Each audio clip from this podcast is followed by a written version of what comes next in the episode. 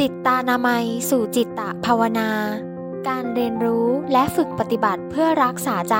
ให้มีสุขภาพ คุณภาพและสมรรถภาพ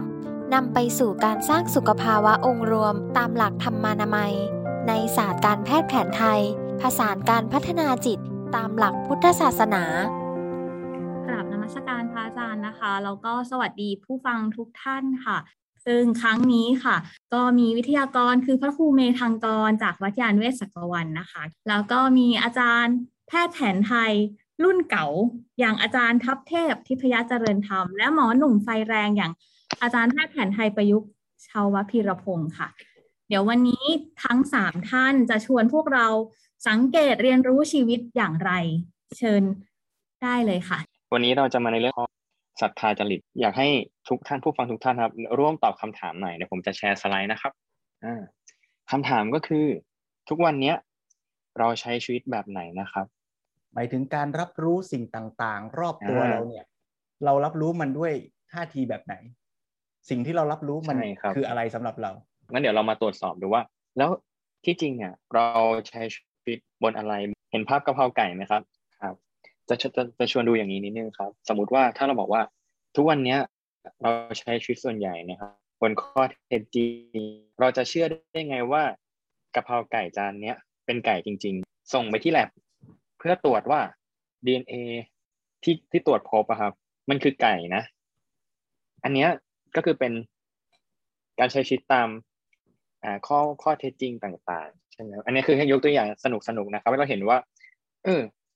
แม้แต่ในชีวิตประจำวันของเราครับ บางทีเราคิดว่าอันนี้คือข้อเท็จจริงนะแต่ที่จริงมันอาจจะเป็นแค่ความเชื่อหรือความคิดเห็นก็ได้หมอเต้กำลังชวนให้เราลองสังเกตอย่างนี้ใช่ไหมว่า สมมติพอเราเห็นไอ้ไก่กะเพราจานเนี้ยแล้วเราเห็นเนื้อขาวๆเนี่ย แล้วเราก็คิดหรือเชื่อ หรือตัดสินว่าอันนี้คือไก่เนี่ยมันมันคือการตัดสินใจของเรา หลายหลายครั้งในชีวิตเนี่ยเราอาจจะตัดสินหรือสรุปอะไรบางอย่างไป ว่ามันใช่ โดยใช้ความเชื่อหรือความคิดเห็นของเราเป็นตัวตัวบอกว่าใช่ แต่ว่าการจะพิสูจน์ว่ามันเป็นไก่จริง ๆ หรือเปล่าเนี่ย ก็ยังเป็นโจทย์ชาเลนจ์แล้วถ้าเราไม่เชื่อสายตาเราอะเราลองกินเข้าไปเนี่ย แล้วมันคุ้นๆว่าไก่ อย่างนี้จะเรียกว่าจริงหรือยัง หรือส่งไปให้แลบตรวจ แล้ว DNA เขาบอกมา แล้วเราเชื่อผลแลบเนี่ย จะถือว่าจริงหรือยัง อ่า เดี๋ยวประเด็นนี้เดี๋ยวเราไปคุยกันต่อ แล้วถ้าเป็นทางการแพทย์เนี่ยมันจะมีสถานการณ์อะไรที่มันจะซับซ้อนไปกว่ากะเพราไก่ไหมสมมุติว่า เราเกิดเป็นมะเร็งขึ้นมาอ่าแล้วมีการรักษาให้สองทางสามทางก็ได้ครับ ทางที่หนึ่งรักษาเคมีบำบัดทำกับแพทย์แผนตะวันตกเลย วิธีที่สองรับประทานยาสมุนไพรเนี่ยตามที่มีข่าวของหลวงพ่อสมจันเนี่ยที่ว่ารักษาโรคมะเร็ง วิธีที่สามรักษาโดยใช้ใบมะละกอนะครับ ผมก็ไม่ได้มาบอกนะว่าเบอร์หนึ่งจะดีที่สุดหรือเบอร์สองจะดีที่สุดหรือเบอร์สามจะดีที่สุดนะครับ เพราะว่าอย่างที่เราก็คือเหมือนกับว่ามันก็คือข้อมูลนี่แหละว่า สิ่งที่เราเชื่อมันจะเป็นความจริงได้อย่างไร หรือว่าเราจะใช้อะไรเป็นเครื่องพิสูจน์หรือเราจะพิสูจน์จากอะไร คือวันนี้เราไม่ได้มาพูดว่าความเชื่อไหนถูกไหนผิดนะ แต่เรากำลังจะชวนกันดูว่าคำว่าความเชื่อและท่าทีต่อความเชื่อเนี่ย เราจะจะมีท่าทีต่อมันยังไง แล้วเราจะพัฒนามันยังไงครับวันนี้ผมก็มีวิธีมานำเสนอ มันก็คือความความเชื่อเชื่อหนึ่งแหละความเชื่อที่อยู่บนฐานวิทยาศาสตร์ครับว่า ถ้าเราทำยาแบบนี้สิมันจะดี ยาสมุนไพรที่ส่วนใหญ่ที่มีการใช้ในท้องตลาดหรือว่าที่ใช้มานาน มันจะมีกระบวนการที่ในการมีการวิจัยใช่ไหมครับ โดยก่อนที่เราจะเอามาใช้ในคนจริงๆแล้วครับ มันจะทำวิจัยในทำวิจัยในสัตว์ก่อนหรือในหลอดทดลองก่อน หรือหรือที่ทำในเซลล์เพื่อดูว่ายานี้มีฤทธิ์เป็นยังไง ออกฤทธิ์ยังไง เราจะเอายาสมุนมาทำในคนที่เป็นอาสาสมัครสุขภาพดีนะครับ ไม่เจ็บป่วย พอใช้แล้วเห็นเห็นความปลอดภัยดูขนาดที่ใช้แล้ว เราก็จะเอายาตรงนั้นนะครับ มาสู่ระยะที่ 2 ก็คือมาใช้ในกลุ่มคนที่เป็นโรคเพื่อดูผลของยา แล้วก็ทำแล้วก็เอามาทดลองในในกลุ่มคนที่มีจำนวนมากขึ้นนะครับ พอเรารู้ผลที่ stable เราก็จะเอายาตัวเนี้ยไปขึ้นทะเบียนแล้วก็คือจะได้ยาออกมาที่เราสามารถใช้ได้ อันนี้จะเป็นความเชื่อหนึ่งเป็นกระบวนการที่เป็นความเชื่อหนึ่งนะที่คิดว่ามันเป็นการกระบวนการพัฒนายาที่แบบดีๆ ที่เราจะเห็นว่าอะมันมีสเต็ปแล้วก็เห็นถึงความปลอดภัย ส่วนใหญ่ทางวิทยาศาสตร์เนี่ย เขาจะดูในเรื่องของความน่าเชื่อถือในงานวิจัย จะแบ่งเป็น 5 ระดับ ส่วนใหญ่ระดับที่1ถึง4นะครับ จะเป็นการที่ทำวิจัยในคนใช่ไหมครับ ส่วนระดับที่5เนี่ย ส่วนใหญ่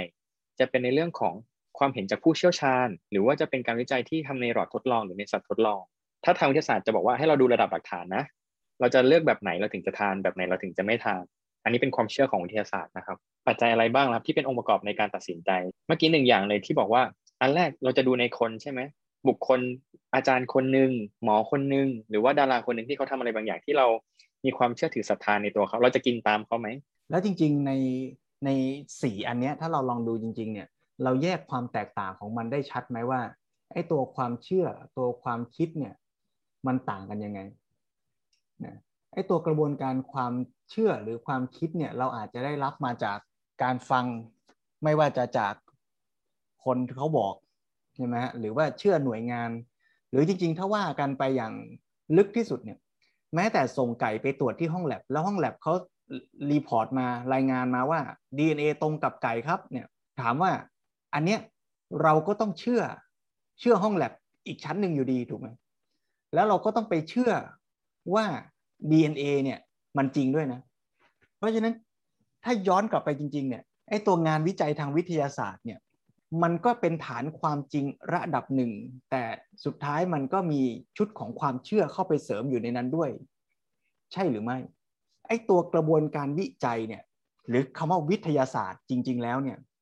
มันมีฐานความจริงอยู่ระดับหนึ่งคำถามคือตรงไหนเรียกว่าความจริง ถ้าเกิดว่าเราทดลองเอาสารเคมี A กับ B ผสมกัน แล้วมันกลายเป็น C จริง ๆ ตามสูตร ไอ้ตัวปรากฏการณ์ที่เกิดขึ้นจริง ๆ ต่อหน้าเราแล้วเราสังเกตได้ ในทางวิทยาศาสตร์ก็จะบอกว่าสังเกตได้ด้วยตาหูจมูกลิ้นกายเนี่ยอันนี้คือ perception เป็นการรับรู้ แต่พอเอา A ผสมกับ B แล้วได้ C เนี่ยอาจจะเกิดแบบเนี้ย96 ครั้งอีก 4 ครั้งไม่เกิด มันก็จะมีระบบคิดทางสถิติมาบอกว่าโอเคส่วนใหญ่มันเป็นอย่างเงี้ย เพราะฉะนั้นสมมุติว่าเขาไปทดลองยามาแล้วเขาบอกว่าเนี่ยทดลองกับหนูหรือคนก็แล้วแต่ร้อยคนพันคนเนี่ย แล้ว 95 คนหาย 95%หายเนี่ยความเป็นจริงก็คือทดลองแล้ว 95%ดีขึ้น หรือถ้าจะไปพูดในรายละเอียด มันก็พูดลงไปอีกว่าใน 95 คนเนี่ยดีขึ้นแค่ไหนไม่ดีขึ้นแค่ไหน แต่เราอะจะใช้ยานี้แล้วหายหรือเปล่า มันก็ต้องอาศัยความเชื่ออีกระดับหนึ่งอีกชั้นหนึ่งที่เราจะเชื่อ หรือองค์การที่เขารับรองยาเนี่ยเขาเชื่อ ว่าโอเค 95%เนี่ยใช้ได้แล้วจะดีกับคนส่วนใหญ่ในประเทศนี้อะใช้ซะเพราะฉะนั้นถ้าว่ากันโดยแท้แล้วเนี่ยการใช้ชีวิตส่วนใหญ่ของเราเนี่ยเราแทบจะไม่ได้รู้ความจริงหรอกแต่เราเชื่อบนฐานของข้อมูลที่ดีที่สุดเท่าที่เรามีประเด็นก็คือว่าเราหาข้อมูลนั้นเนี่ยได้มากที่สุดแค่ไหน หรือเรามีความพยายามจะหาข้อมูลหรือเปล่า ถ้าคนที่รับรับอะไรเข้ามาปุ๊บแล้วไม่ใช้ปัญญาเขาก็เรียกว่างมงาย ถ้าคนไหนรับข้อมูลมาแล้วพยายามพิจารณาหาหลักฐาน จากที่เมื่อกี้หมอเต้ว่าจะหาจากองค์กรที่เกี่ยวข้องหาจากวินยูชนผู้มีความรู้ประสบการณ์ผู้เชี่ยวชาญ หรือหาจากคนที่มีประสบการณ์ตรงเคยกินแล้วหายก็แล้วแต่ ประกอบกันเนี่ยแล้วมันทำให้เราเนี่ยเชื่ออย่างมีเหตุผลนะเพราะฉะนั้นประเด็นมันอาจจะอยู่ไม่ได้ไม่อยู่ตรงที่ว่าห้ามเชื่อนะ แต่ประเด็นมันคือเชื่ออย่างมีเหตุผลหรือเปล่า เชื่ออย่างมีวิจารณญาณหรือเปล่าคราวนี้ไอ้เชื่ออย่างมีวิจารณญาณมันก็ต้องพิจารณาใคร่ครวญใช่ไหมว่าหลักฐานเนี่ยจะมาจากไหนอย่างเงี้ยถ้าเป็น ถ้าเป็นอย่างการแพทย์แผนไทยอย่างเงี้ยไอกระบวนการเชื่ออย่างมีเหตุผลเนี่ยเขาทำยังไง แล้วถ้าเราเชื่ออย่างมีเหตุผล แล้วเราก็เริ่มเชื่อว่าคนนี้หรือหน่วยงานเนี่ยพูดหรือทำอะไรแล้วเนี่ยมันมันดูมีเหตุมีผล แล้วพอเราได้ทดลองทำจริง ๆ ตามที่เขาว่า แล้วมันปรากฏผลแก่เราจริง ๆอะนะเขาบอกว่า เออ อย่าไปฆ่าคนนะ ไม่ฆ่าคนแล้วเนี่ยชีวิตมันจะอยู่สงบเย็นดีมีความสุขนี่เขาว่า เขานี่จะเป็นพระอาจารย์ว่า หรือจะเป็นตำราว่า หรือพระพุทธเจ้าว่า ก็เขานั่นแหละว่า เราก็ฟังอย่างมีเหตุผล คิดก่อนเออ น่าจะจริงนะแล้วเราลองปฏิบัติสิไม่ใช่ลองฆ่าคนนะลองไม่ฆ่าคน ลองใช้ชีวิตไม่เบียดเบียนคนอื่น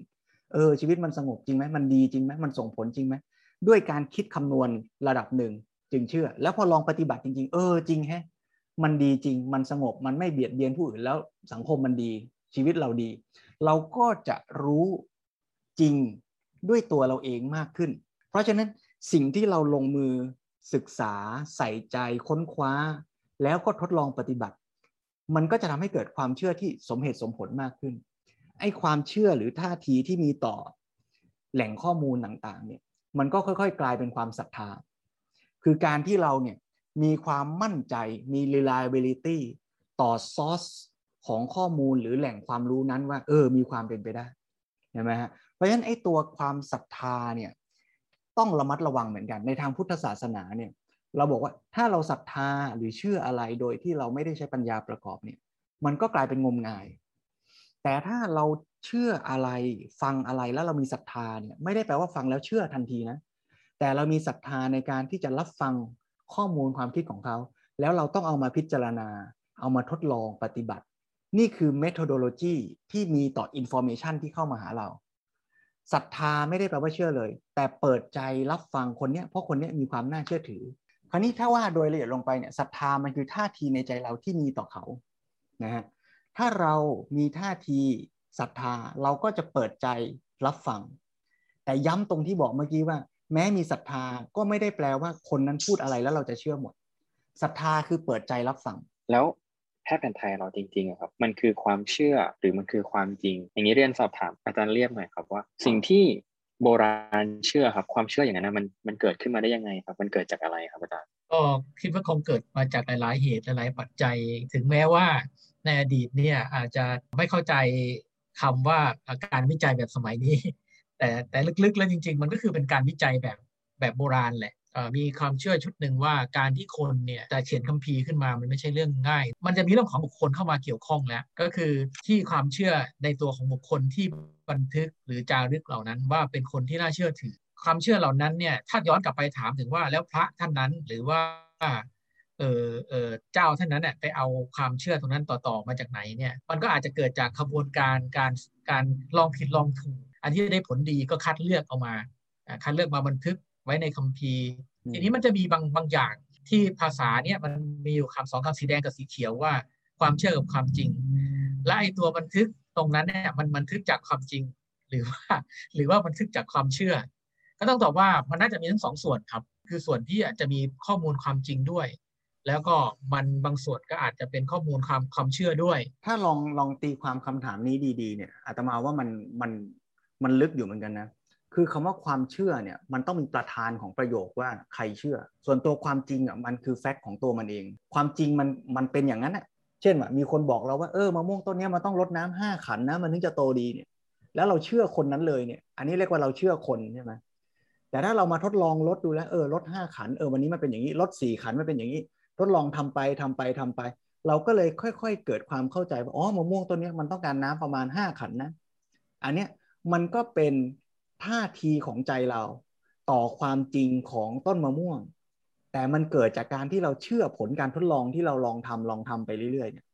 ไอ้ตัวเหตุผลที่มันมา support ความเชื่อเนี่ยทำให้ความเชื่อของเรามันใกล้เคียงความจริงมากขึ้น ยังไงก็ตามข้อสรุปในหัวเราอะที่ว่าต้นมะม่วงต้นนี้ต้องการน้ำเท่าไหร่อะมันก็คือข้อสรุปในใจเรา ซึ่งแต่ละคนก็อาจจะมีชุดความเชื่อว่าต้นมะม่วงต้นนี้ต้องการน้ำกี่ขันเนี่ยไม่เท่ากัน ตามแต่ information และประสบการณ์ ที่คนคนนั้นมีต่อต้นมะม่วงต้นเนี่ยแต่ความจริงที่ต้นมะม่วงต้นนี้ต้องการน้ำจริงๆเท่าไหร่เนี่ยมันอาจจะเป็นสิ่งเดียวอะซึ่งจนตายเราอาจจะไม่รู้เลยก็ได้ศรัทธามันจะพัฒนาตัวมาเป็นปัญญาด้วยกระบวนการศึกษาหาความรู้พิสูจน์ทดลองใช่ไหมเพราะฉะนั้นจะว่าไปจริงแล้ว ไม่ว่าจะเป็นวิทยาศาสตร์ปัจจุบัน หรือการแพทย์แผนโบราณมาเนี่ยมันก็อาศัยกระบวนการเดียวกันแหละคือการสังเกตเหตุการณ์ที่เกิดขึ้น แล้วสรุปเป็นองค์ความรู้ เพียงแต่ว่าวิทยาศาสตร์น่ะเขาตีกรอบชัดว่าเขาเอาแค่ตาหูจมูกลิ้นกาย แต่การแพทย์แผนตะวันออกเนี่ยเรามองการทดลองเนี่ยครอบคลุมด้านจิตใจด้วย บางทีเรามองผลทางด้านจิตใจทางอารมณ์ความรู้สึกเข้าไปเป็นอีกแฟกเตอร์หนึ่งของปรากฏการธรรมชาตินั้นด้วย กระบวนการสังเกตมันก็กว้างขวางขึ้น เพียงแต่วิธีการเก็บตัวเลขสถิติสมัยก่อนปัจจุบันอันนั้นอาจจะไม่เหมือนกัน อาตมาฟังอาจารย์เรียบเมื่อกี้แล้วเลยรู้สึกว่า จริง ๆ แล้วความน่าเชื่อถือ มันไม่ได้ขึ้นอยู่กับว่าเป็นวิทยาศาสตร์สมัยใหม่ หรือเป็นแพทย์แผนโบราณ แต่มันต้องถามว่ากระบวนการในการได้มาซึ่งองค์ความรู้นั้นน่ะน่าเชื่อถือหรือเปล่า งานวิจัยในยุคปัจจุบันที่ทำเพื่อการค้า แล้วไม่น่าเชื่อถือก็มีไม่ใช่เหรองานวิจัยในปัจจุบันที่ทำการทดลองแต่ methodology มันไม่แข็งแรงอะก็มีไม่ใช่เหรอการแพทย์แผนโบราณที่ นึกฝันเอาเองแล้วไม่พิสูจน์ไม่ทดลองแล้วก็มาบอกต่อๆกัน ไม่น่าเชื่อถือก็มีไม่ใช่เหรอส่วนการแพทย์แผนโบราณที่ศึกษาสืบทอดรักษากันมา โดยมีการทดลองอย่างเป็นระบบทั้งในอดีต ที่บูรพาจารย์ทดลองมาแล้ว แล้วจารึกเป็นคัมภีร์ แล้วมาถึงแพทย์แผนไทยประยุกต์ก็มาทดลองตรวจสอบ วิจัยกันต่อก็มีไม่ใช่เหรอ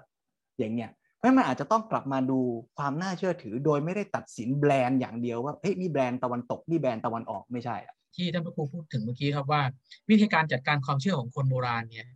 การที่เขาจะเขียนคัมภีร์คัมภีร์หนึ่งเนี่ยแล้วให้คนเชื่อเนี่ยเช่นพูดถึงว่าคนคนนั้นจะน่าเชื่อถือได้ก็ต้องมีศีลมีธรรมอย่างนี้เป็นเป็นต้นใช่ไหมครับ ดังนั้นเนี่ยเรื่องของศีลเนี่ยเรื่องของธรรมเนี่ยก็จะเป็นเรื่องสำคัญ ในคัมภีร์ก็จะมักจะกล่าวถึงสิ่งที่คนนั้นศรัทธาเช่นกล่าวถึงพระรัตนตรัยอ๋อหรือบางคัมภีร์เขียนเขียนบอกบอกไว้เลยว่า เขียนเนี่ยต่อหน้าของใครของใครก็คือเป็นเป็นพระฤาษีหรือว่าเป็นพระอาจารย์ที่น่าเชื่อถือเนี่ยคือได้ทับท่านได้รับการตรวจสอบโดยท่านท่านนี้แล้วว่าว่ามันมีความเป็นจริง หรือหรือยกอย่างเช่น ยาตำรับหนึ่งนะครับที่เขียนเช่นเบญจกูลไม่ทราบว่าเคยได้ยินชื่อไหมครับเบญจกูลเขาก็จะมีประวัติเลยบอกว่าพฤาษีตนเนี้ยนะครับเป็นตนที่ค้นพบดีปลีอ่าตนเนี้ยบอกไว้เลยว่าเป็นคนที่ค้นพบเอ่อ ช้าพลูเจตมูลเพลิงขิงแห้งอะไรทำนองนี้ครับแล้วฤาษีองค์ที่หกก็เป็นคนเอารวบรวมทั้งตัวทั้งทั้งหกกันเนี่ยมาประมวลเข้าได้เป็นสมุนไพรที่ชื่อว่าเบนจกูลเนี่ยพอพูดถึงอย่างนี้ปุ๊บคนในยุคนั้นก็จะเกิดความเชื่อและศรัทธาเพราะเชื่อว่าพระฤาษีท่านได้ทดลองจริงปฏิบัติจริง มีตัวตนจริงนี่อะไรทำนองนี้ครับ อันนี้ก็เป็นวิธีการจัดการต่อความเชื่อในในยุคสมัยนั้น แต่ยุคสมัยเราวิธีการจัดการความเชื่อคือก็แบบที่อาจารย์เต้ทำมาเมื่อกี้มีวิทยาศาสตร์ครับฟังฟังอาจารย์เรียบอย่างนี้เหมือนเหมือนอ่านงานวิจัยสมัยนี้แล้วมีเชิงอัดอ้างอิงอะ สมัยนั้นก็อ้างฤาษีอะใช่ไหมแต่ประเด็นคือสมัยเนี้ยเราเชื่องานวิจัยโดยดูจากหลักฐานทางวิทยาศาสตร์ สมัยนู้นน่ะเขาไม่ได้ดูแค่ว่าคนนี้รักษาคนแล้วหายนะ แต่เขาดูพฤติกรรมด้วยนะ ดูความมีศีลด้วยนะ ดูคุณธรรมด้วยนะอ้าวก็เป็นแง่มุมที่น่าพิจารณาเหมือนกันนะ อ่าแล้วคราวนี้ของอย่างแพทย์แผนไทย แม้แต่ในปัจจุบันอย่างเงี้ยเราเรามีกระบวนการในการที่จะพิสูจน์ความเชื่อตั้งแต่อดีตอย่างที่อาจารย์เรียบมายังไงบ้าง เดี๋ยวจะชวนดูท่าฤาษีท่านเนี่ยครับฤาษีดาโตเนี่ยเป็นท่าหนึ่งที่ฤาษีเนี่ยใช้ในการบริหารร่างกายเวลาบำเพ็ญพจน์แล้วก็มีอาการปวดเมื่อย ท่านก็จะใช้ท่าอย่างเงี้ยครับในการรักษาอาการหรือว่าบางแหล่งข้อมูลเนี่ยก็จะบอกว่าท่าฤาษีที่เอามาใช้เนี่ยไม่ใช่เป็นท่าบริหารนะ แต่เป็นท่าที่ฤาษีนั่นแหละ ใช้ในการบำเพ็ญพจน์เพื่อให้บรรลุ ซึ่งพบว่าเมื่อโบราณเนี่ยมีการบันทึกต่อๆกันมา จนหลักฐานที่เราพบชัดเจนที่สุดเนี่ยมันจะเป็นในเรื่องของเป็นสมุดโครงภาพฤาษีครับซึ่งจะมีการวาดรูปบันทึกภาพฤาษีนะครับบางที่ก็จะเป็นรูปปั้นใช่ไหมครับแล้วก็จะมีกรอนในการบันทึกของข้อมูลของฤาษีเนี่ยมีแค่นี้จริง ๆ คือมีแค่รูปท่าสุดท้าย รูปท่าสำเร็จนะครับ แล้วก็มีกรบอกว่าอ่าท่านี้ใช้แก้อะไร ในปัจจุบันคนเราเชื่อในวิทยาศาสตร์ มีนักวิจัยกลุ่มหนึ่งนี่แหละครับ ได้นำท่าฤาษีครับไปศึกษาจากประโยชน์ที่เขาบอกว่าท่าฤาษีท่านี้ช่วยถ้าเราถ้าอ่านทันนะครับ เมื่อกี้บอกว่าท่าฤาษีเนี่ยช่วยแก้ปวดบาปวดสะบักสะบักจมใช่ไหมครับแล้วก็แก้ปวดท้องน้อย ซึ่งนักวิจัยกลุ่มนี้ได้เอาฤาษีดัดตนนะครับ ไปใช้ในการทดลองในผู้ป่วยที่มีอาการปวดบ่าที่เป็น myofascial pain หรือพวก office syndrome ผลเนี่ยพบว่าฤาษีดัดตนนะครับเราช่วยในการลดอาการปวด ได้นะครับลดการปวดบ่าได้ แล้วก็ช่วยรักษาอาการปวดให้คงที่ครับไม่ให้มีอาการมากขึ้นได้ อันนี้จะเห็นว่าอาจจะเป็นการพิสูจแหละองค์ความรู้เดิมว่าประโยชน์ของฤาษีที่โบราณบอกมาแบบนี้แล้วเอามาทดสอบดู ซึ่งนอกจากงานวิจัยนี้ยังพบความน่าสนใจอีกอย่างนึงก็คือ พบว่าในท่านี้ถ้าเกิดทำมากกว่า 5 ครั้งแล้วครับ อาจจะทำให้มีอาการบาดเจ็บได้ เพราะฉะนั้นอาจจะเป็นสิ่งที่เกิดขึ้นมาใหม่แหละ ในที่องค์ความรู้โบราณที่ไม่ได้บอกเรา แต่พอเราเอากลับมาพัฒนาเป็นกระบวนการวิจัยครับเรากลับพบว่ามีข้อมูลในการทำท่าฤาษีเพิ่มขึ้น นอกจากนี้นะครับยังมีอีกงานวิจัยหนึ่งที่เขาเอาท่าฤาษีเนี่ยไปทำการทดลองนะครับพบว่าท่าฤาษีเนี่ยยังช่วยเพิ่ม physical performance หรือสมรรถภาพร่างกายครับที่ทำให้สามารถมีองศาการเคลื่อนไหวได้ดีขึ้น ช่วยในเรื่องของมีกำลังกล้ามเนื้อมากขึ้น หรือว่าการยืดเหยียดยกแขนต่างๆเนี่ยทำได้ดีขึ้นครับ เราก็เห็นได้ว่า สิ่งที่คนรุ่นใหม่ทำนะครับ มันคือการเอาเอาความเชื่อของคนโบราณที่มีครับ มาศึกษาแหละ แล้วก็อาจจะมาหาข้อมูลเพิ่มเติมเพื่อให้ได้ความรู้ที่ดีขึ้นครับ ไปใช้ในการดูแลคนไข้ เพราะจริง ๆ แล้วทุกวันนี้ครับ ก่อนที่เราจะมีงานวิจัย เราก็ใช้ท่าฤาษีนี่แหละในการแนะนำผู้ป่วย ซึ่งเราก็มีความเชื่อแหละว่า ท่าเหล่านี้จะเป็นประโยชน์ในการดูแลรักษาคนไข้ครับ งานวิจัยที่คุณหมอเต้ยกมาสองอันนี้นี่ของศิริราชไหมใช่ครับ เป็นเป็นงานวิจัยของศิริราชทั้งคู่เลยครับ ถ้าใครฟังหมอเต้เล่าเมื่อกี้ปุ๊บแล้วบอกว่าโอ้นี่ของศิริราชเอองั้นฉันเชื่อเลยโดยไม่ไปอ่านเนี่ยอันนี้แสดงว่าเราฝากความเชื่อไว้กับศิริราชแล้วใช่ไหมแล้วเราลองทำเลยได้ไหมว่ามันแก้จริงเปล่างั้นวันนี้ลองสักหนึ่งท่านะครับ ท่านี้เป็นท่าแก้ปวดท้อง แก้สะบักจม ข้อความที่เขียนเนี่ยเขียนว่าทรงนามยามพนุนี้เนาพนา เวทนา ชูเชิดสองพาหา หัดช้อย นั่งแบะ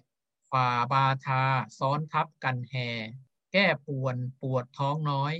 อีกเส้นสะบักจมนะพระองค์เจ้าคเนจรเป็นผู้รจนาในในเรื่องนี้ ภาษาที่คนยุคนี้ครับที่เขียนเนี่ยคือรัชกาลที่หนึ่งสองสามเนี่ยเป็นความเจริญรุ่งเรืองของภาษานะครับ พูดภาษาแบบเรานี่เชย สมัยนั้นเนี่ยต้องเขียนเป็นกรอนหรือต้องพูดกันเป็นกรอนยุคกรอนแบบนี้ก็เจริญรุ่งเรืองมาก อะโอเคประมาณนี้ครับเดี๋ยวเราลองปฏิบัติดูเลยครับ ให้ลักษณะ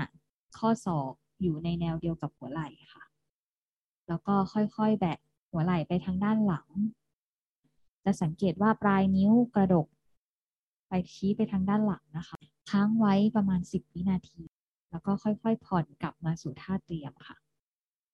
ถ้าดูจากท่าฤาษีค่ะ ที่บอกว่าชูเชิดสองพาทาหัดช้อย ลักษณะของมือที่แอนชี้ไปทางด้านหลัง แขนที่ยกขึ้น ดังนั้นก่อนที่จะทำสิ่งเหล่านี้ออกมาก็พิจารณาถึงอาการที่มันเคลื่อนตามไปนะคะ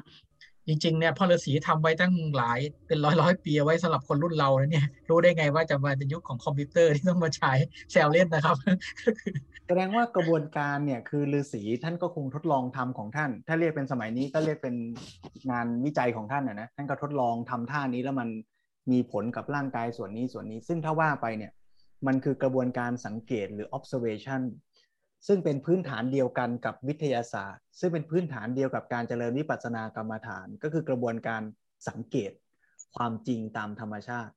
พอเราสังเกตบ่อยเข้าบ่อยเข้า มันก็เกิดเป็นประสบการณ์จะฤาษีก็จารึกไว้ มาถึงแพทย์แผนไทยปัจจุบันก็ไปเอาคัมภีร์นี้มา ไปเอารูปปั้นนี้มา แล้วก็มาวิจัยต่อใช่ไหมเมื่อกี้เห็นแวบๆตอนที่คุณหมอธนพักโชว์รูปให้ดูเนี่ยมีงานวิจัยทำเป็นทีดีมีการไปวัดค่าอะไรต่างๆ แล้วก็ตัวคุณหมอเองก็คงทดลองทำเองด้วย แล้วก็เอาความจริงจากที่หมอก็ทดลองทำด้วยไอ้เครื่องมือวิทยาศาสตร์มันบอกด้วย มาประกอบกัน แล้วก็ทำให้ตัวหน่วยงานคือคุณหมอหรือศิริราชก็มีความเชื่อมั่นในคัมภีร์นี้มากขึ้น แล้วก็มาบอกเรา เราก็เชื่อศิริราชระดับหนึ่งแล้วถ้าเรามีแรงเราก็ไปอ่านงานวิจัยของศิริราช แล้วเราก็เริ่มพิจารณาข้อมูลนี้ เออ น่าเชื่อถือ พอคิดว่าน่าเชื่อถือเราก็เลยลองทำตามแบบที่เมื่อกี้เราทำตามคุณหมอเนี่ย พอเราทำเสร็จแล้วปุ๊บเฮ้ยมันได้ผลไหมอะถ้าทำแล้วมันไม่ได้ผลเราก็จะเริ่มเอะแล้วเออ สงสัยไม่ฤาษีผิดก็ศิริราชเนี่ยผิด แต่ถ้าทำแล้วมันเริ่มได้ผลเราก็รู้สึกเออเฮ้ยอันนี้เริ่มเข้าท่าไว้ไหนไหนลองท่าที่สองที่เออได้ผลไหมพอเราค่อยๆ ลองไปเรื่อยๆกับตัวเราเองเนี่ยเราก็จะค่อยๆ มีประสบการณ์ตรงไอชุดความเข้าใจในหัวเรามันก็จะเปลี่ยนจากความเชื่อมาเป็นประสบการณ์จริง มากขึ้นทีละหน่อยทีละหน่อย อันนี้อาจจะเป็นกระบวนการที่ทำให้เรากลับมาเห็นว่าเฮ้ยการใส่ใจสังเกตชีวิตเราเองนี่แหละ จะทำให้เรารู้ความจริงที่สุดว่าตกลงแล้วใช้ชีวิตยังไง นั่งท่าไหน ออกกำลังกายยังไงกินอาหารแบบไหน แล้วมันดีต่อสุขภาพ มันอาจจะไม่ใช่แค่เชื่องานวิจัยแล้วอะแต่มันต้องกลับมาสังเกตอย่างงานอาจารย์ท่านพุทธทาสเนี่ย ตอนที่ท่านเข้ากรรมฐานเนี่ยท่านบันทึกละเอียดเลยนะว่าวันไหนกินกล้วยไปกี่ลูก กินแล้วขับถ่ายเป็นยังไงอาการเป็นแบบไหนหรือว่าร่างกายแบบนี้ควรจะงดอาหารควรจะกินอะไรทดลองด้วยตัวเองก็เห็นความจริง แล้วก็ได้แนวทางในการดูแลสุขภาพเหมือนกันนะอ่าโอเคอ่าแล้วคราวนี้นอกจากฤาษีลองยกตัวอย่างอีกว่า เวลาเราไปรักษาแพทย์แผนไทยเนี่ยอาตมาก็จะเห็นว่าบางทีคุณหมอก็จะให้การรักษาด้วยการนวดกดเป็นจุดเนี่ย อย่างไอ้จุดที่เรานวดเนี่ยนะอาตมาไปถามแพทย์แผนปัจจุบันหรือว่ากายวิภาคเนี่ยเขาก็ตอบไม่ถูกนะ ว่าไอ้จุดที่คุณหมอกดกดกันเนี่ยมันมันคืออะไรตกลงที่คุณหมอรักษาพวกเราด้วยการนวดเนี่ย อันนี้ก็มาจากความเชื่อแผนโบราณ การทดลองสมัยโบราณเหมือนกันอย่างนี้ไหมหรือคุณหมอได้มา ทดลองวิจัยอะไรเพิ่มไหมจุดที่แผนไทยใช้ในการกดโอเนี่ยมันเป็นจุดที่สมมุตินั่นแหละครับ เพื่อใช้ในการเรียกเพื่อใช้ในการบอกตำแหน่ง เพื่อใช้บอกว่าจุดเนี้ยมีประโยชน์ในการรักษาโรคอะไรครับศาสตราจารย์นายแพทย์อัศรใจสุวิเชียนซึ่งเป็นหัวหน้าภาคกายภาคศาสตร์เนี่ยครับเพราะว่าเป็นคนร่วมก่อตั้งกับยุคอาจารย์หมออวยเนี่ยท่านก็ค่อนข้างที่จะงงกับเรื่องนี้เหมือนกันว่า มันมีแนวเส้นแต่ว่ามันไม่มีมันไม่ตรงตามกายวิภาคศาสตร์ดูอย่างภาพเนี่ยครับจะเห็นเลยว่า เส้นขยึกขยือเหล่านี้ครับที่ที่กดไปเนี่ย มันเป็นเซนส์หรือว่าเป็นความรู้สึกที่คนถูกกดเนี่ยรู้สึกว่ามันวิ่งไปตรงโน้นวิ่งไปตรงนี้ แล้วก็มีการเขียนบันทึกไว้แต่พอไปดูตามกายภาคศาสตร์เนี่ย มันไม่ได้มีเส้นแบบนี้ให้เห็นนะครับ คือมันประเด็นว่าอาจจะเป็นเพราะว่าหนึ่งคือวิทยาศาสตร์อาจจะหาหาวิธีหาไม่เจอก็ได้ เออ ไม่ใช่ว่าไม่มีนะ แต่ยังพิสูจน์ด้วยเครื่องมือวิทยาศาสตร์ยังไม่ได้ก็ได้โอ้โหใช่ครับยากอันนี้น่าสนใจมาก อ่าแล้วเราจะทดทดลองบ้างได้ไหมแบบแบบฤาษีเมื่อกี้ทดลองให้เห็นจริงเลยได้ไหม ที่จริงองค์ความรู้ที่เรามีการบันทึกมาเขาบอกว่าในร่างกายเราจะมีถ้าบอกเป็นจุดสมมุติเนี่ยทั้งหมดมีสองแบบที่เป็นแนวเส้นเรียกว่าแนวเส้นพื้นฐานใช่ไหมกับจุดที่เรียกว่าเป็นจุดสัญญาณที่ใช้ในการรักษาโรคเขาบอกว่าส่วนต่างของร่างกายเนี่ยมีจุดประมาณ 50 จุด แต่ละจุดนะครับจะมีประโยชน์แตกต่างกันถ้าอย่างเช่นหมายเลขจุดที่ 2 ตามเลขไทยเขาบอกว่าจุดเนี้ยจะช่วยจ่ายเลือดและความร้อนเข้าแขนท่อนบนด้านในใช่ไหมครับลงแขนทั่วไปออกปลายนิ้วมือ อันนี้เป็นความมหัศจรรย์ที่คนโบราณมีความละเอียดในการสังเกตเห็นตรงนี้เลยว่าพอกดจุดตรงเนี้ย มันทำให้เรารู้สึกไปตามที่เขาบันทึกยังไงนะครับ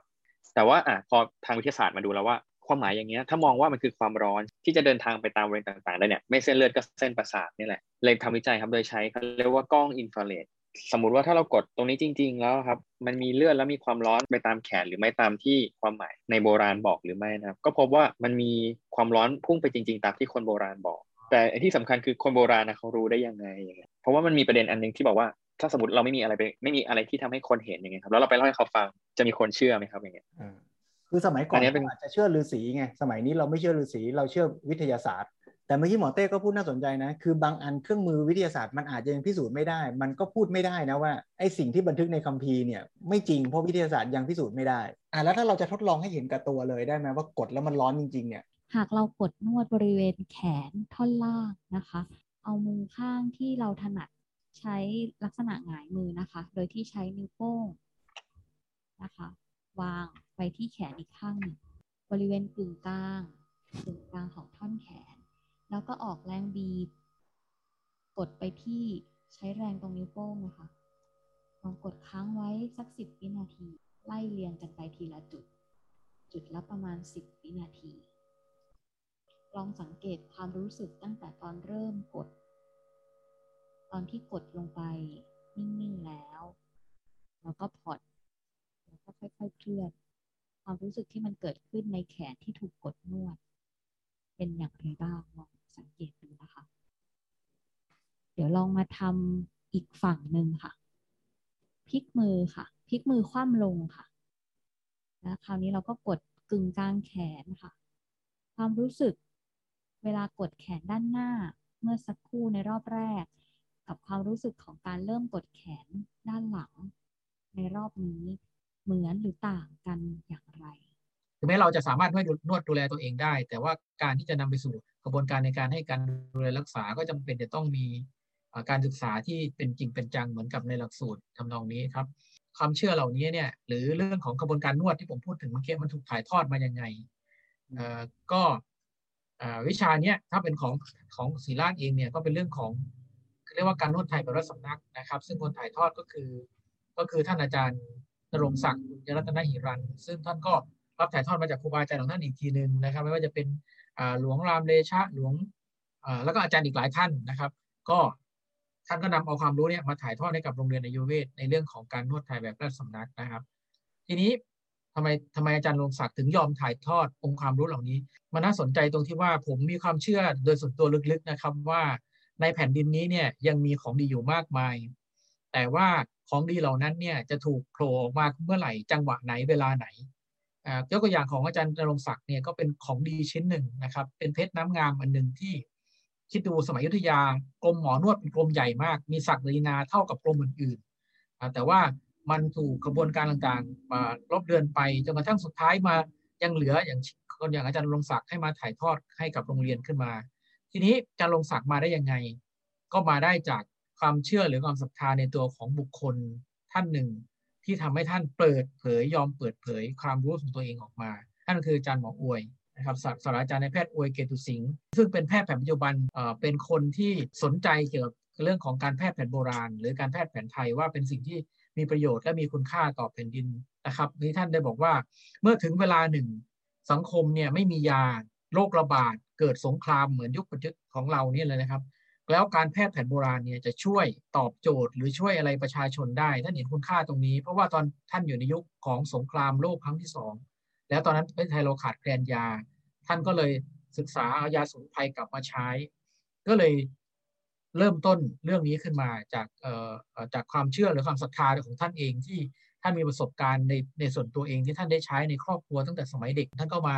ริเริ่มงานการแพทย์แผนไทยขึ้นมา แล้วก็ชวนพักพวกต่างๆ ทั้งในศรีราช แล้วก็ครูบาอาจารย์จากวัดโพจากวัดสามพยาสารพัดวัดเลยนะครับเพราะว่าการแพทย์แผนโบราณนี่มันออกจากระบบไปแล้วแล้วไปอยู่ตามวัดต่างๆ ท่านก็เป็นคนไปรวบรวมมา แล้วก็เอาอาจารย์แพทย์ทางศรีราชเนี่ยที่มีความศรัทธาเชื่อคล้ายๆกับท่านเนี่ยมาช่วยในการสอนโรงเรียนแล้วก็สร้างโรงเรียนนี้ขึ้นมานะครับ ก็เลยทำให้มีทำให้การตื่นตัวของคนเนี่ย ตื่นตัวขึ้นมาอีกครั้งหนึ่งกับเรื่องของการแพทย์แผนโบราณก็ต้องยกความดีให้กับท่านนะครับ การแพทย์อย่างที่อาจารย์เรียกว่าในยุคอยุธยาเนี่ยแพทย์แผนไทยเนี่ยเป็นแพทย์กระแสหลักของสังคมใช่ไหมเป็นกรมการแพทย์อะไรที่อาจารย์เรียกว่าเนี่ยแต่พอมาถึงช่วงยุครัตนโกสินทร์เนี่ยพอสยามเริ่มรับความรู้จากชาติตะวันตกเข้ามาเรื่อยๆเนี่ยแพทย์แผนไทยเนี่ยกลับหายไป ยังไงถ้าไปดูประวัติตอนสร้างโรงพยาบาลศิริราชเนี่ย ก็บันทึกไว้บอกว่า โอ้สมัยนั้นเนี่ย หาหมอมายากนะหมอที่จะมายอมให้ความรู้ก็ยาก แล้วก็คนก็เริ่มไม่มีใครมามาให้บริการ หาหมอมาให้รักษาเนี่ย หมอไทยก็ไม่ได้ จนสุดท้ายทำไปทำมาอีท่าไหนเนี่ย หมอแผนไทยซึ่งเดิมเป็นเป็นจุดเริ่มของโรงพยาบาลศิริราช ก็หายไปจากโรงพยาบาลศิริราชเลย แล้วกลับมาฟื้นในยุค 40 ปีมานี่เอง แต่ว่าถ้าเราลองกลับมาดูท่าทีที่เรามีต่อองค์ความรู้เหล่านี้ก็จะพบว่าถ้าฟังอย่างเนี้ยตัวบุคคลก็จะเริ่มเข้ามาเกี่ยวข้องว่า แล้วเราจะมีความเชื่อไว้วางใจ หรือเรียกว่ามีศรัทธาเนี่ยต่อองค์ความรู้ แล้วก็ต่อตัวบุคคลที่ให้ความรู้นั้นเนี่ยอย่างไร เวลาเราว่าอาจารย์อวยมีความรู้ความสามารถจริง ๆ แล้วที่เราศรัทธาเนี่ย คือศรัทธาอาจารย์อวย หรือศรัทธาคุณสมบัติความรู้ความสามารถที่มีในอาจารย์อวยอีกทีหนึ่งแล้วเราก็ศรัทธาในคุณธรรม จริยธรรม ความดีของบุคคลผู้นั้นด้วยประกอบกัน เหมือนกับเราศรัทธาในพระพุทธเจ้าเนี่ย ถามว่าจริงๆแล้วเราศรัทธาอะไร เพราะความสามารถที่เจ้าชายองค์นั้นน่ะสามารถปฏิบัติฝึกตน พัฒนาตนได้มีความรู้ความสามารถอย่างนั้นอย่างนั้น เราศรัทธาอะไร ถ้าไปดูพระสูตรในพระไตรปิฎกเนี่ยมีอยู่พระสูตรหนึ่งที่ตอบคำถามเนี่ยพระพุทธเจ้าก็เปรียบเทียบบอกว่า คนที่จะเชื่อพระพุทธเจ้าเนี่ยมีเชื่อหลายแบบ เชื่อเพียงเพราะเขาบอกว่าน่าเชื่อก็เชื่อ เชื่อเพียงเพราะว่าเออพระพุทธเจ้าสอนให้รักษาศีลลองทำแล้วมันจริงก็เชื่อ แต่พระพุทธเจ้าสรรเสริญที่สุดก็คือ คนที่ปฏิบัติตามคำสอนจนกระทั่งบรรลุเป็นพระอรหันต์น่ะจึงจะรู้โดยไม่ต้องเชื่อพระพุทธเจ้าว่า คำสอนของพระพุทธเจ้านั้นน่ะดีจริงแค่ไหน เพราะตราบใดที่เรายังไม่ปฏิบัติตามแล้วรู้ผลได้จริง เราจะนั่งสวดทุกวันว่าพระพุทธเจ้าเป็นพระอรหันต์ตรัสรู้ชอบได้โดยพระองค์เอง ก็เป็นเพียงแค่เชื่อเขาว่า แต่ยังไม่ได้ประจักษ์กับตัวนั้นสิ่งที่อยากชวนทุกท่านในวันนี้ก็คือว่า เราคุยกันมาตั้งแต่ต้นเรื่องความเชื่อความศรัทธาการจะเข้าไปถึงความจริงได้ สุดท้ายแล้วกระบวนการเข้าถึงความจริงเนี่ยมันอาจจะอาศัยความเชื่อเป็นประตูเริ่มต้น เชื่อว่าเออศิริราชน่าจะให้คำแนะนำในการดูแลสุขภาพที่ตรงตามความเป็นจริง ที่เราศรัทธาเขาเพราะว่าเราเชื่อว่าเขาพูดอะไรเนี่ยมันตรงความจริง คราวนี้ทำยังไงเราจะตรงความจริงอะมันก็ต้องศึกษาทั้งการศึกษาจากตำรับตำราคัมภีร์ ศึกษาจากครูบาอาจารย์ศึกษาจากการปฏิบัติด้วยตนเอง แล้วสุดท้ายพระพุทธเจ้ารู้ความจริงได้เพราะอะไรก็เพราะปฏิบัติด้วยตนเอง แล้วก็เกิดเป็นคัมภีร์คือพระไตรปิฎกเกิดขึ้นหรือสีคุณหมอในอดีต ก็ศึกษาร่างกายทั้งของตนเองของคนไข้ พบความจริงแล้วก็จดบันทึกไว้ แล้วเราก็มาปฏิบัติศึกษาตาม คุณหมอแผนไทยก็อ่านคัมภีร์โบราณอ่านแล้วก็ปฏิบัติตาม ลองทำท่าดูซิมันหายจริงไหมลองกดดูซิเอาเครื่องมือมาวัดดูซิ พอปฏิบัติตามแล้วเออมันจริงฮะความน่าเชื่อถือของคัมภีร์เหล่านั้นก็เพิ่มขึ้น แล้วเราก็เอามาประยุกต์ใช้ในยุคปัจจุบันคัมภีร์พุทธศาสนาก็ทำนองเดียวกัน เมื่อเราศึกษาตำราคัมภีร์พระไตรปิฎกเราก็ต้องเอามาลงมือปฏิบัติเหมือนกัน ถ้าเราไม่ปฏิบัติแล้วเรานั่งท่องคำพีอยู่ เราก็ยังอยู่แค่ระดับความเชื่อแบบงมงายอยู่ดี เพราะฉะนั้นวันนี้ที่เราคุยกันเนี่ย เราเริ่มกันมาจากเรื่องความเชื่อความศรัทธาเนี่ยก็ชวนโยมว่า เราทุกคนก็ต้องพัฒนา ใครมีความเชื่อความศรัทธาอะไร ก็ให้ใช้ปัญญาประกอบ แล้วเมื่อพิจารณาว่ามันดีก็ทดลองว่ามันจริงหรือเปล่า พิจารณาก่อนนะไม่ใช่ว่าเขาพูดอะไรมาก็จะทดลองตะพืดตะพือเลยเนี่ยก็อันตรายนะก็ต้องใช้ปัญญาพิจารณาด้วย และปิดท้ายหน่อยหนึ่งว่า ความศรัทธานั้นเนี่ยจะต้องย้อนกลับมาสู่การปฏิบัติที่ตัวเราเอง การที่เราลงมือปฏิบัติด้วยตัวเรา ก็เพราะเราก็ศรัทธาในตัวเราเองเหมือนกัน ว่าเรามีศักยภาพในการที่จะพัฒนาฝึกฝนได้อย่างพระพุทธเจ้าเหมือนกัน ถ้าเราไม่มีศรัทธาข้อนี้ เราจะรู้สึกว่าพระพุทธเจ้าทำได้คนเดียวแหละ เราไม่ต้องทำตามหรอก เพราะว่าทำไปเราก็คงไม่ได้ประโยชน์อะไร แต่เราศรัทธาว่าเราก็เป็นมนุษย์คนหนึ่งเหมือนอย่างพระพุทธเจ้า เราก็มีโอกาสที่จะพัฒนา จิตใจเราให้ดีงามอย่างพระพุทธเจ้าได้ ชวนให้โยมลองทำการทดลอง เล็กๆ โยมลองนั่งผ่อนคลายสบายๆคราวนี้เราจะไม่ได้สังเกตที่กาย เราจะมาสังเกตที่ใจดูบ้าง โยมลองสังเกตว่าใจตอนนี้เป็นอย่างไร มันมีความคิด มีความวุ่นวาย มีความสงสัย กังวล แล้วพอเรารับรู้อาการนั้นชัดๆ อาการนั้นมีการคลายตัว มีสภาวะผ่อนคลายปรากฏเกิดขึ้นหรือไม่อย่างไร การกำหนดรู้อาการที่เกิดขึ้นอยู่ แล้วอาการนั้นคลายตัวลงไป หรืออาจจะไม่คลาย แต่มันก็แปลเปลี่ยนจากอาการอย่างหนึ่ง ในวินาทีหนึ่ง ใน ชั่ววินาทีถัดไปหรือลมหายใจถัดไป ความกังวล ความกลัว ความสงสัย ความตื่นเต้น มันมีความแปลเปลี่ยน อาจจะหนักขึ้นเบาลง มีไหม เวลาเราโกรธโมโห แล้วเรารู้ตัวว่าโกรธ ความโกรธนั้นเนี่ย แทนที่มันจะขยายตัวหนักขึ้น มันก็จะค่อยๆทุเลาเบาลง แต่ส่วนใหญ่ในชีวิตเนี่ย เราไม่กำหนดรู้ เราไปเป็นผู้โกรธ ตอนนี้เราลองฝึกที่จะรู้อาการที่มันปรากฏ ตามที่มันเป็น สภาวะใจตอนนี้ เทียบกับตอนเริ่มต้นการทดลองเมื่อสามนาทีที่แล้วต่างกันไหม มันแปลเปลี่ยนไปอย่างไร แล้วมันแปลเปลี่ยนไปเพราะอะไรโมทนาโยมกับการทดลองสั้นๆนะเวลาเรามีจำกัด แต่คิดว่าอาจจะพอเป็นแนวเล็ก ๆ ให้โยมลองไปฝึกต่อในชีวิตประจำวันได้ว่า เราจะใช้ปัญญาพิจารณา แล้วเราจะลงมือปฏิบัติหรือเปล่า อันนี้อยู่ที่เราล้วเราจะฟังแล้วผ่านไปก็ได้ เราจะเชื่อเลยโดยไม่พิสูจน์ก็ได้ หรือเราจะพิสูจน์ให้เห็นจริง แล้วนำมาใช้ประโยชน์ต่อก็ได้ เพราะฉะนั้นวันนี้เราไม่ได้สรุปว่าอะไรถูกอะไรผิด เราจะเข้าใจความจริงของธรรมชาติ ก็ด้วยการศึกษา รับฟัง คิดพิจารณา แล้วก็พิสูจน์ลงมือทำเมื่อเราเข้าใจความจริงของธรรมชาติมากขึ้นเท่าไหร่ชัดขึ้นเท่าไหร่เราก็จะใช้ชีวิตสอดคล้องกับธรรมชาติ ไม่ขัดแย้งกับธรรมชาติ ในแง่ร่างกาย เมื่อเราใช้ชีวิตสอดคล้องกับธรรมชาติ ไม่กินน้ำตาลมากเกินกว่าที่ร่างกายต้องการ ไม่นั่ง ยืนเดิน หรืออยู่ในอิเลียบทที่ไม่สอดคล้องกับธรรมชาติ ร่างกายเราก็สบายดี เรียกว่าสุขภาพทางกายดี